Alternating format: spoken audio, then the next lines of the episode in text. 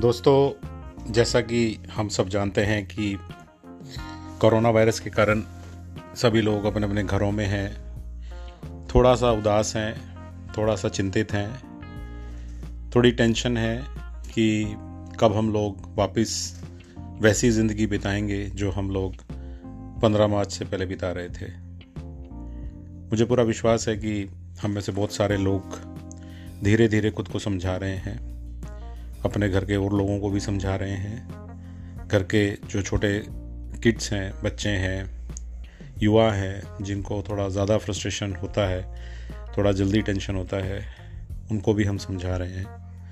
और ऐसे समय में मुझे एक बहुत फ़ेमस कहानी याद आती है कि जब एक गाँव में आग लगी और उस पूरी आग में जब पूरा गाँव, सारी झोंपड़ियाँ, वहाँ के सारे खेत सारे पेड़ जल रहे थे।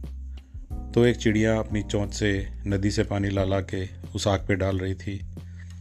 और तब लोगों ने हँसते हुए उससे कहा कि, ये चिड़िया, तेरे इतने से चोंच के पानी से ये आग बुझने वाली नहीं है।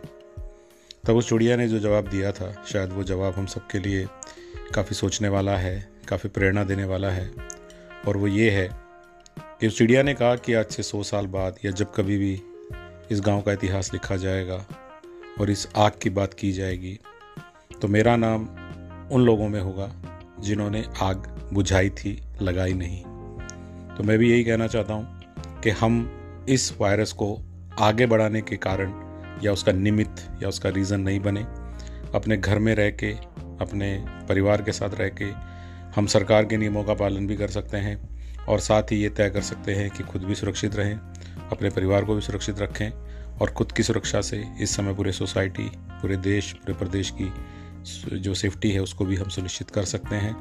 और मुझे उम्मीद है कि हम लोग मिलकर जैसे हमने बहुत सारे समय पार किए हैं देश में टाइम टू टाइम बहुत बड़े बड़े युद्ध हुए 65, 71 उसके बाद कारगिल उसके बाद बहुत तरह के डिप्रेशंस बहुत तरह के आतंकवादी हमलों के बाद वो स्थान वो जगह वो लोकेशंस फिर से ज़िंदा हुई हैं। ठीक है ये राष्ट्रव्यापी है थोड़ा इसका स्केल बड़ा हो गया है। लेकिन फिर भी हम बहुत सारे देशों के मुकाबले आज ठीक स्थिति में इसीलिए हैं क्योंकि हम सब लोगों ने मिलकर ये माना है कि इस समय घर में रहना किसी सरकार का आदेश नहीं, बल्कि हमारे खुद के लिए ज़रूरी है। तो हम लोग इसी तरह से बातचीत करते रहेंगे और मुझे पूरी उम्मीद है कि इस मुसीबत से भी बाहर आएँगे। थैंक यू जय हिंद